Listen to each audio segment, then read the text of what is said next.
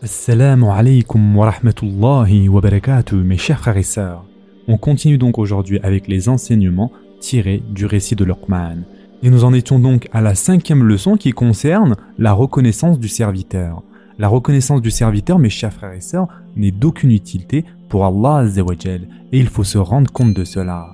La gratitude des personnes reconnaissantes ne lui profite en rien à Allah Azzawajal, et le déni des ingrats ne lui nuit aucunement non plus à Allah. Comme Allah subhanahu wa ta'ala dit dans le Coran, nous avons effectivement donné à Luqman la sagesse. Sois reconnaissant à Allah, car quiconque est reconnaissant n'est reconnaissant que pour soi-même. Quant à celui qui est ingrat, en vérité Allah se dispense de tout et il est digne de louange. Surat Luqman, verset 12. L'obéissance de ceux qui obéissent à Allah ou la gratitude de ceux qui lui sont reconnaissants ne lui sont d'aucune utilité, et ni leur ingratitude ni leur désobéissance ne lui portent le moindre préjudice. D'ailleurs, il y a un hadith Qudsi dans lequel Allah dit Ô mes serviteurs, si l'ensemble des hommes et des djinns, du premier au dernier d'entre vous, avaient le cœur aussi bon que le meilleur homme parmi vous, cela n'augmenterait pas ma royauté en quoi que ce soit. Ô mes serviteurs, si l'ensemble des hommes et des djinns avaient le cœur aussi mauvais que le pire homme parmi vous, cela ne diminuera en rien ma royauté. Et ce hadith a été rapporté par Muslim. Ce hadith confirme donc le verset que nous venons de voir. De plus, Allah dit aussi dans le Coran Quiconque prend le droit chemin ne le prend que pour lui-même, et quiconque s'égare ne s'égare qu'à son propre détriment, et nul ne portera le fardeau d'autrui. Et nous n'avons jamais puni un peuple avant de lui avoir envoyé un messager. Surat al-Isra, verset 15. Mais Allah lui se passe de toutes choses et il est digne de louange. Dans le même sens, Allah dit dans le Coran Ô homme, vous êtes les indigents ayant besoin d'Allah. Et c'est Allah, lui, qui se dispense de tout, et il est le digne de louange. S'il voulait, il vous ferait disparaître et ferait surgir une nouvelle création. Surat Fatir, versets 15 et 16. Concernant la sixième leçon, mes chers frères et sœurs, elle concerne la reconnaissance des bienfaits et donc ses répercussions sur le serviteur. La reconnaissance du serviteur vis-à-vis du bienfait d'Allah est une bonne action, dont les conséquences et les bénéfices sont profitables à son auteur. Et en effet, Allah dit dans le Coran, comme nous l'avons vu, quiconque est reconnaissant n'est reconnaissant que pour soi-même. Yani, si le serviteur fait preuve de reconnaissance, cette action lui sera utile ici-bas, mais aussi dans l'au-delà. Dans ce bas monde, cela se traduira par la préservation et la durabilité de ce bienfait et par le gain d'autres grâces, comme il a été mentionné dans les versets que nous avons cités. Dans l'au-delà, cela se traduira par une récompense, une rétribution et une fin heureuse.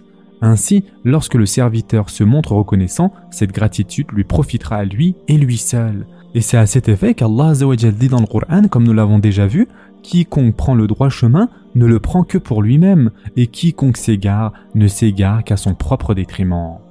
En revanche, si le serviteur se montre ingrat pour le bienfait dont il a été comblé, qu'Allah nous en préserve, son ingratitude sera pour lui un malheur et une source de regret et de remords, aussi bien ici-bas que dans l'au-delà.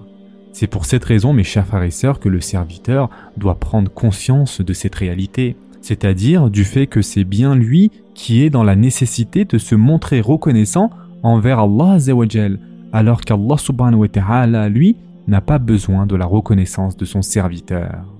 La septième leçon, mes chers frères et sœurs, est qu'il faut être convaincu qu'Allah n'a absolument besoin de rien alors que ses créatures ont totalement besoin de lui. Et en effet, Allah dit dans le Coran, en vérité, Allah se dispense de tout et il est digne de louange. Surat Luqman, verset 12.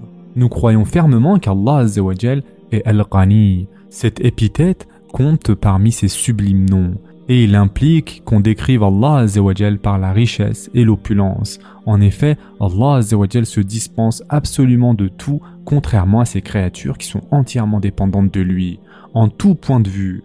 Aussi, nous savons que notre Seigneur s'est élevé et s'est établi sur son trône, et qu'il est différent de ses créatures, comme il nous en a informé dans le Coran. Et en effet, Allah dit le tout miséricordieux s'est établi, c'est-à-dire istawa, sur le trône. Surat Taha, verset 5. Ou encore, votre Seigneur, c'est Allah qui a créé les cieux et la terre en six jours, puis s'est établi, c'est-à-dire istawa, sur le trône. Surat Al-Araf, verset 54. Dans le même temps, nous avons la ferme conviction qu'Allah se passe de son trône et de tout ce qui est en dessous, et que l'ensemble des créatures, c'est-à-dire son trône et tout ce qui est en dessous, sont dans le plus grand besoin de qui? D'Allah subhanahu wa ta'ala. Et en effet, Allah dit dans le Coran, Allah retient les cieux et la terre pour qu'ils ne s'affaissent pas. Et s'ils s'affaissaient, nul autre après lui ne pourra les retenir. Il est indulgent et pardonneur. Surat Fatir, verset 41. C'est donc Allah qui retient son trône, qui retient les cieux et la terre, et l'ensemble de ces créatures ne vivent que par sa permission. Elles ne peuvent se passer de lui, ne serait-ce qu'un instant. Et enfin, pour terminer pour aujourd'hui, mes chers frères et sœurs, la huitième leçon concerne donc l'affirmation qu'Allah détient tous les attributs de perfection dignes de louange. Yani, ici, il s'agit de croire qu'Allah mérite les louanges les plus parfaites en raison de ses noms et parfaits attributs ainsi que des faveurs qu'il octroie. Et en effet, Allah dit dans le Coran, comme nous l'avons vu à plusieurs reprises, quant à celui qui est ingrat, en vérité Allah se dispense de tout et il est digne de louange.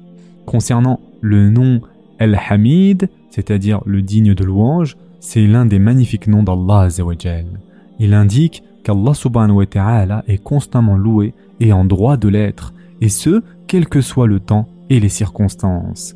Ainsi, il est loué en raison de ses noms et attributs, ainsi que pour les grâces qu'il octroie à ses serviteurs.